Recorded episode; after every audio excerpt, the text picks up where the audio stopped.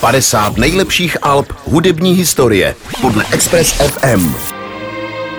Než vám představíme další příčku, na které se usadilo jedno z nejlepších alb hudební historie, připomeneme vám několik zásadních událostí roku, kdy deska vyšla, tedy roku 1997. Václav Havel oznámil svou druhou kandidaturu na post prezidenta České republiky. Začal masivní odchod Romů do Kanady, pražská rodačka Madeleine Albright se stává ministrní zahraničí USA, film Jana Svěráka Kolia získává Oscara a v Paříži při automobilové nehodě umírá princezna Diana.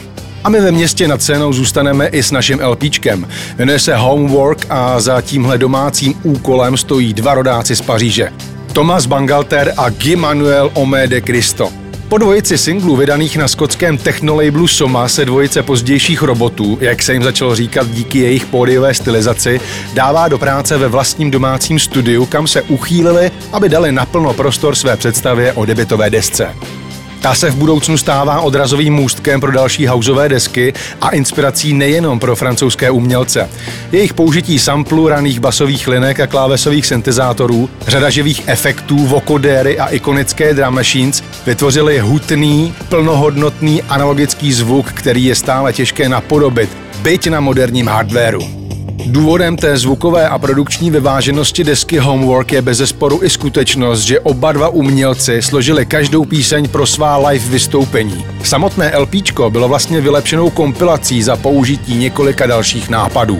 Ve vzácném rozhovoru z roku 97 se Christo vyjádřil asi takto.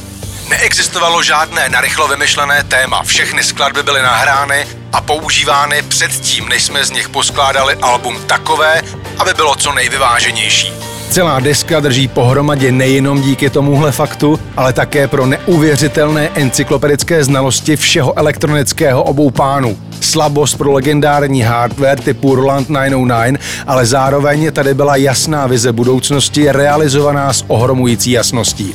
Zatímco taneční alba té doby od Left Field, Underworld, Chemical Brothers hojně stavěli na kytarách a vokálech, přeci jen jsme žili v době Britpopové, Daft Punk šli cestou opačnou. Hutný být spousta samplů, post disco boogie a techno s minimem vokálů. Klubové pecky střídá perfektní chilloutový zvuk, další track nás přenese do nejspodnějších pater tanečního undergroundu, aby jsme se v další skladbě podívali do nedaleké popové budoucnosti. Daft Punk tak na své prvotině vytvořili nadčasovou hudbu. Je to studie protikladů, která ve vás vyvolá nostalgii a zároveň futuristiku. Je tvrdé a temné, přesto lehké a taneční. Je to mistrovské dílo, které i po více jak dvou dekádách zní fantasticky.